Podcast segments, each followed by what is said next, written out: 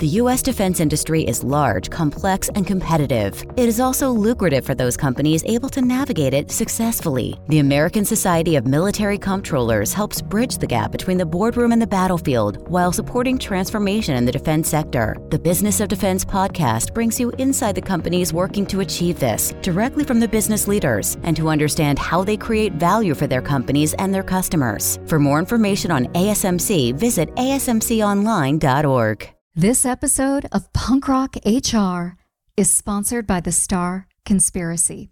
The Star Conspiracy is the B2B marketing agency for innovative brands creating the future of workplace solutions. For more information, head on over to thestarconspiracy.com.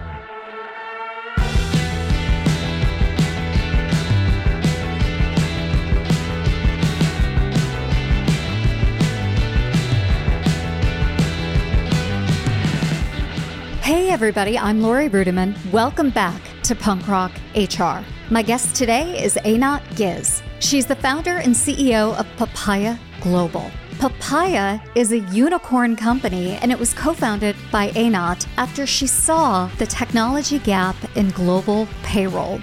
The company combines her twin passions, technology and global HR, to reinvent global workforce management for the modern age.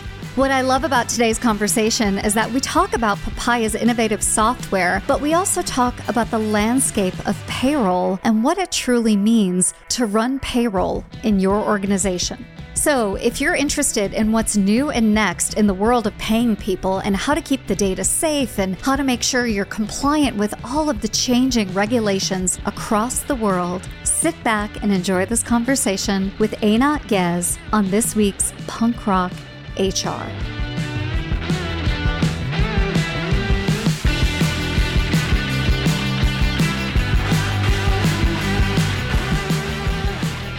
Hey, Eynat, welcome to the podcast. Hi, thanks for having me. Well, sure. Before we get started, would you please do us the honor of telling everybody who you are and what you're all about? Sure. So I'm Eynat, 42 years old, the mother of three great kids, and the founder and the CEO of a company called Papaya Global. We are a global workforce management platform doing everything on the global payroll and global payment side for multinational organizations. Well, you know, a lot of people don't think payroll is very sexy, but you are the CEO of a unicorn company. That's correct, yes? Yeah, that's correct. And I'm the first to say that this is not sexy. It's a very, very boring industry. It's a very compliant industry. It's not a cool industry, but you know, it's the fundamental of every business. Payroll is the biggest expense, biggest liability, and eventually the biggest commitment that you have towards your employees. So this is what we are here to solve. Well, these are important issues. They're the backbone, the infrastructure of the workforce, right? Of organizations. Can you tell me where payroll is and where it stands at the end of 2022? What's the industry like? So I always say that unfortunately there are two things in life that are not getting more efficient and it's payroll and airport lines because they are both kind of being led by governments. And we need to be completely honest. Payroll is not about somebody doing a job and getting paid by the employer. It's about employer paying an employee. And having said that, during the payroll cycle, needs to facilitate quite a lot of processes that the government asks them to facilitate. Because in reality, nothing that you're doing on the payroll side, aside from paying the actual payment that you set with the employee, is related to the company, right? Taxes, deductions, benefits, health plans, and so on. So unfortunately, I was a bit more optimistic when we started. I thought that government will take it as a personal kind of goal to make payroll simpler. And COVID completely changed this. So COVID actually made things much more complicated because government wanted to protect employees better. You know, they wanted to assure that they have access to better services, social security, severance payment, and so on. So the level of complexity in payroll during COVID increased probably in about 50 to 70% in the world, which is crazy if you think about it because this is a recurring business, recurring process that you need to do with every single employee on the ongoing basis. And it's just the time for that increase and increase. And this is why I said it's very similar to airport lines, which we all kind of start seeing very long airport lines after COVID, right? And we couldn't understand why, but this is the same reason because the amount of tasks that needed currently to perform on every single passenger just increased. I mean, checking your COVID certificates and so on. And it's kind of the same symptoms of outsourcing government tasks to others. So where we are in payroll in 2022, quite a lot of complexity, a lot of legislation that is just piling up. And from our side, a lot of investment in technology and efficiency and assuring that we can take all of those complexity and make it seamless as possible to our clients and eventually globally. You know, one of the interesting things about the payroll industry is that it's both HR tech and fintech. It straddles the line between the traditional HR department and the CFO. There are so many constituencies just within a business that are involved in that. Do you see payroll more aligned with HR tech or more aligned with fintech? It's a great question.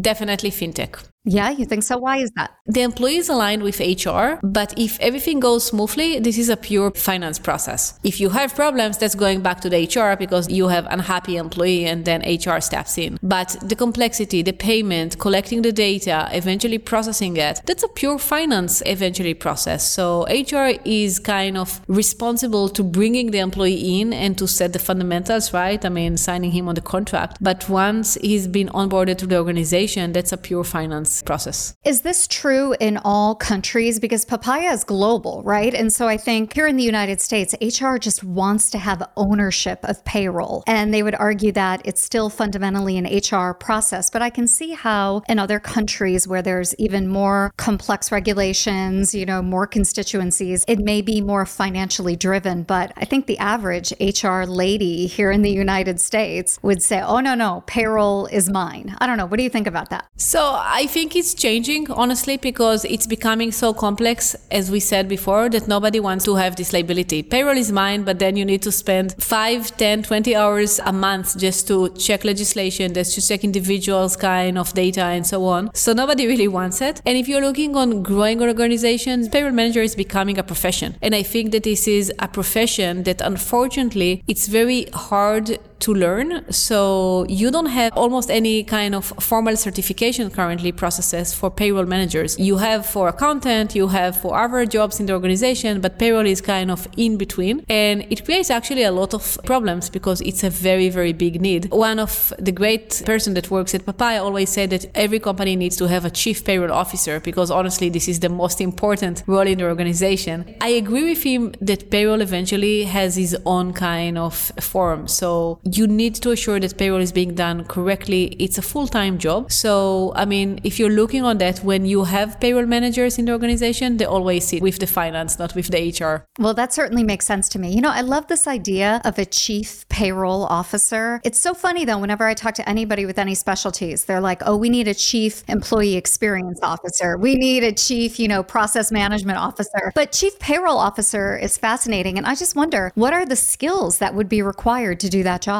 So, okay, now we are talking. First, I think this should be a very analytical person because in reality, the problem in payroll is that every individual has different aspects of data that is streamlined to the payroll on a monthly basis, right? You took a day off, I mean, you took a maternity leave, I mean, you are off for other occasions and so on, variables items, expenses, and so on, and everything has its own complexity. So, you need to have the ability to manage this data at scale and have very kind of analytical approach of how do you manage this process structured? The main issue with payroll is that you always create a bottleneck, right? I mean, pay date is the same for everyone in the country. So it's not that you can spread the work around the month. I mean, you always have this bottleneck. Along with your analytical skills, you also need to have a very strong people skills because in reality, and this is kind of the future chief payroll for me, this is the person that is able to take mainly the younger generation, I would say kind of uh, younger employees and explain them how they can transform their payroll into better financial decision. How they can create more savings what taxes are what benefits are and so on. And eventually kind of educate them quite a lot about those things bring better benefits plan to the organization bring better way to utilize buying power that the organization has towards the employees and the payroll. So for me payroll can become a main source of benefit in the organization and actually can define quite interesting relationship between employee and employer and the retention uh, level. Well that's really interesting to me because i wouldn't have thought of a chief payroll officer, even conceptually, being someone who can really leverage an organization's buying power for better benefits or leverage an organization's financial literacy programs and really get higher utilization rates, but what we're talking about is optimization, optimization of this process. And I just wonder, do you see that as a trend? Is this happening anywhere among your clients? So,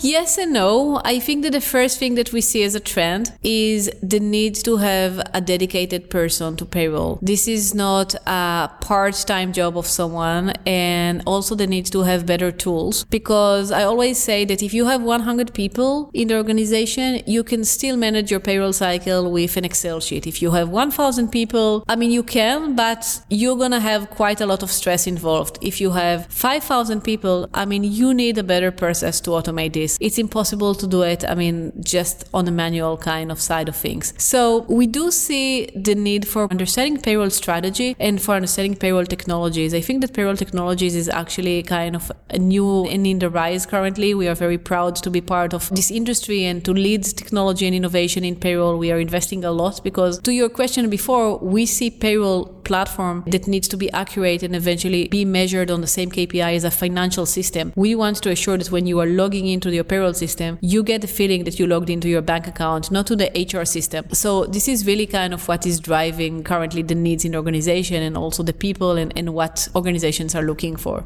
You know, as you were talking, I was thinking about how payroll is often assumed to be a technology, a platform. But I wonder if you have any statistics around how many people are using using Excel spreadsheets and how many organizations actually have a payroll system. Do you have any data on that? I would imagine that more people that we suspect are probably just managing it in a general ledger or Excel. I don't know. What's the data around all this? Yeah, you are not far from the reality. Let's say the following I've never met yet an organization that is 100% managing their payroll on a software aside from Papaya because we use our own product, so it's easier for us. But in reality, the payroll, mainly when you're working globally, globally, a currently environment is so chaotic that in the average we see between 20 to 30 different providers of payrolls and data streams to an organization. So there are definitely Excel sheets involved. There is currently a very big problem and kind of data breaks between different systems. So the data flow between HCM to payroll to ERP is not good enough because you have a lot of value that are missing, a lot of data that needs to be collected manually. And eventually, yes, I mean, there is always these Excel sheets along the way that somebody is collecting and validating and importing in and, and exporting out and so on. Oh my goodness, what a nightmare. Well, I think about how there are so many different providers out there who are trying to be that single unification source or sell people, even if that's not true, right? They claim to be that single source between the employee record and payroll and your performance management system and your, you know, manufacturing system and all of this. They claim to be that. Does that exist and is that papaya?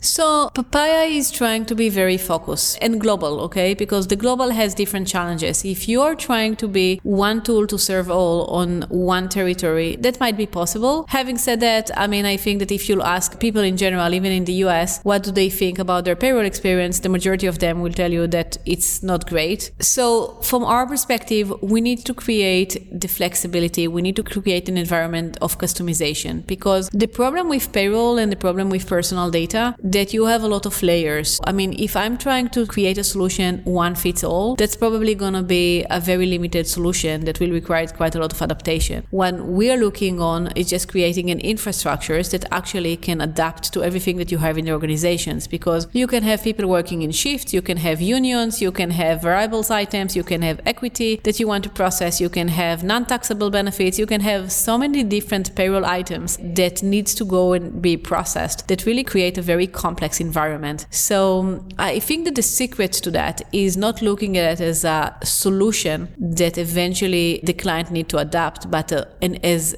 flexible infrastructures that can adapt to the client need. You know, as you were talking, I started to think about all the employee data that you are collecting, as well as company data, and the issues around security and being hacked, which are very real. And, you know, just a year ago, we had a major hack happen over at Kronos. I wonder, can you talk to me a little bit about security? security and the need to stay on top of the cybersecurity industry to make sure employee data and company data is protected? A lot of time, I mean, people are surprised to hear that our second buyer currently is actually the chief security officer in the organization and not the CFO and not the HR because eventually payroll or payroll data is the most sensitive data to the organization and a leak of data can create a huge damage to the individual, to the organization. I mean, there are tons of obviously risks that are involved here. So we are investing a lot. I mean, we have a full team in house. We're investing a lot in assuring that we are meeting all of the privacy requirements, that we are meeting all of security requirements. And it's a never ending job. It is what it is in technology. This is why we always say that we are first and foremost a technology company. 50% of our team will always be technology because you cannot just build technology or build a product and leave it as is. With today's risks on the cyber side and privacy side, that's a constant work in process that you constantly need to develop and maintain. And yeah, I mean, that's part of the challenges. And this is why we believe that eventually infrastructures, payroll infrastructures, are very important to the organization. I always say that from my perspective, I mean, having strong payroll infrastructures is even more important than having strong IT infrastructures because if your email is down, that's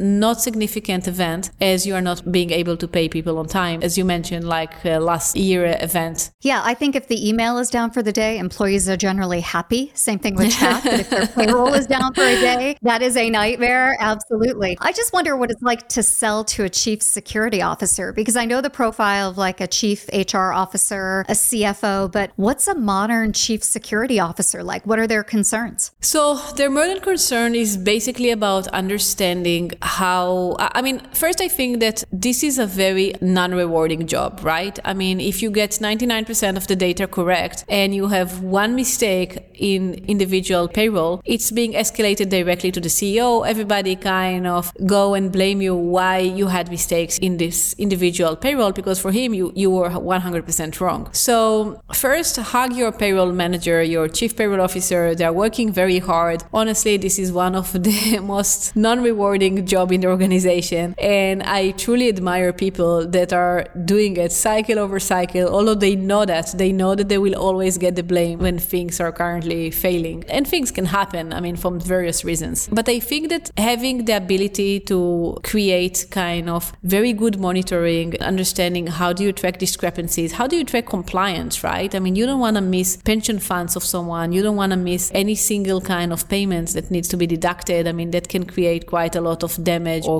kind of uh, challenges to an individual level. Having able to kind of consolidate data very well if you're not using sophisticated tools. So I think that eventually having able to have data center or BI center or I mean a tool like Papaya where you can cut and extract data and understand the total picture. I think that in reality, if you have a good chief payroll officer or a payroll manager in the organization as a CEO, you are able to get very quick decision on a real-time basis. And this is actually one of the most valuable data sources that you need to develop in the organization? Well, as I think about your journey to be the founder and CEO of a unicorn company, right? A company with over a billion dollars of valuation, I just wonder why you do what you do. How did you come to find that this is the thing that you were meant to do at this phase of your life? Like, why are you here? What was it about this job and this industry that made you say, yeah, I want to tackle this problem? Yeah, so I have to be completely honest. I didn't think when I've been asked, what do you want to be as a grown up? I said, ah, I want to solve the payroll problem of the world. No, that's definitely was not the answer. I think that as a lot of things in life, I've been accidentally dragged into that. I mean, my first job was at a company that did holding projects in Africa, and I was fascinated by taxation and relocation and mobility and how do you get it worthwhile for to relocate people from the US or from around the world to developing countries? How do you create those incentives? But also how do you balance taxes and everything that they need to know to do because it's a very complex process. And then from here to there, I started my journey in this world. I, I started with a relocation and global mobility company. And then just by accident, a small company at the time called Waze asked my help to settle their uh, team in China. And I said, What's going on in China? I've never been in this part of the world. And I was fascinated by China. And I was even more fascinated by, at the time, the race of Western countries to China and to start developing businesses there. So this is where I started understanding their challenges. And it was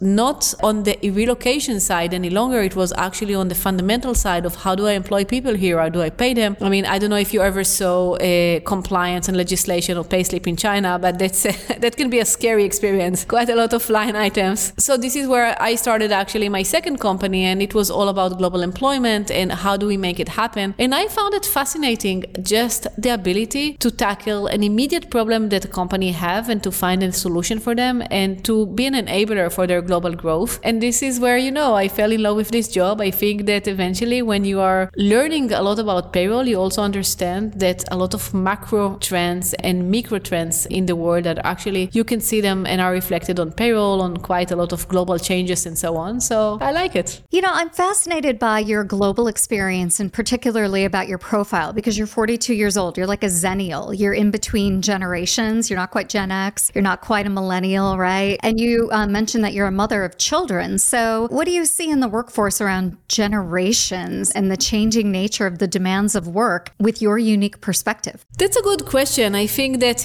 you know, starting 2020, I think that the mixed messaging around us kind of confused everyone. And I think that we started this decade with messaging of, you know, you can choose wherever you want to work, how many hours a day you want to work, where from you want to work. Everybody needs your skills. I mean, you know, you're on a high demand and so on. And we are here currently in the end of 2022, you know, with quite increasing unemployment rate, with quite a lot of layoffs happening around us, and with completely different messaging, you know, stick to your chair, come to work, assure that you are bringing value. And I think honestly that this is kind of bringing people from one side to another, and it's very hard for them to understand what's going on. And mainly for the younger generation, I think for them, definitely they want to see kind of a quicker outcome, a job. You said that I'm in between generation. I think that the one thing that I always say that I used to be a professional swimmer when I was a child. And I think that everybody that did professional sport has this kind of understanding and the small kind of memory how we invested hours of our time just to improve millisecond in our personal record. And this is very, very different from what you see currently in the world of work, right? I mean, people are not investing hours of their time just to do things correctly or, or to get to the level of excellence that you want them to achieve. So I think first that, I mean, if I'm looking on the global world, work from anywhere is a dying trend. I mean, I'm sorry to be, you know, the person that is spoiling some people's dreams, but I think it's very hard to manage an organization when you have people around the world in different time zones, different locations, and they're not meeting each other, they're not working as a team, and so on. We see more and more the shift to global hubs, which I think this is a great trend. So if you want to work at a company and they have 10 different hubs, you can choose where do you want to work from, but you still need to come in the morning to an office that belongs to the company. You still see your colleagues from the same organization, which is very healthy. I was very worried in the beginning of this decade about statement like we won't see any employees ever again. I mean, we all going to work remotely. I think that we don't value enough the human interaction, the collaboration aspect of things and how we learn from each other just by seeing them around us. I mean, you cannot learn from someone when he's training you over Zoom or kind of or remotely. So I think there are lots of trends that are currently, you know, going from one direction to another, probably to find the midway between those. And it's definitely an interesting decade, you know, it doesn't seem that we are at the end of the interesting times. No, no. I mean, it is a blessing and a curse to be where we are today. That's for sure. I mean, it is challenging for many. You know, I'm so grateful that you spent a little bit of time with us today talking about payroll and trends and your own perspective. If people want to learn more about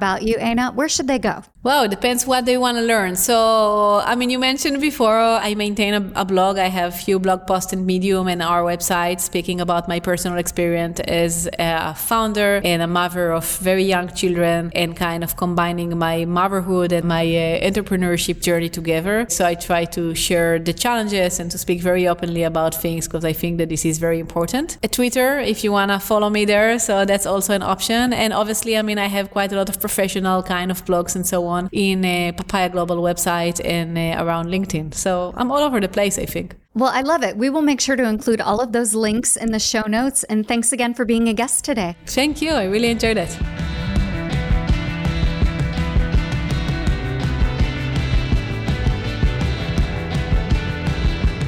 Hey, everybody. I hope you enjoyed this episode of Punk Rock HR. We are proudly underwritten by the Star Conspiracy.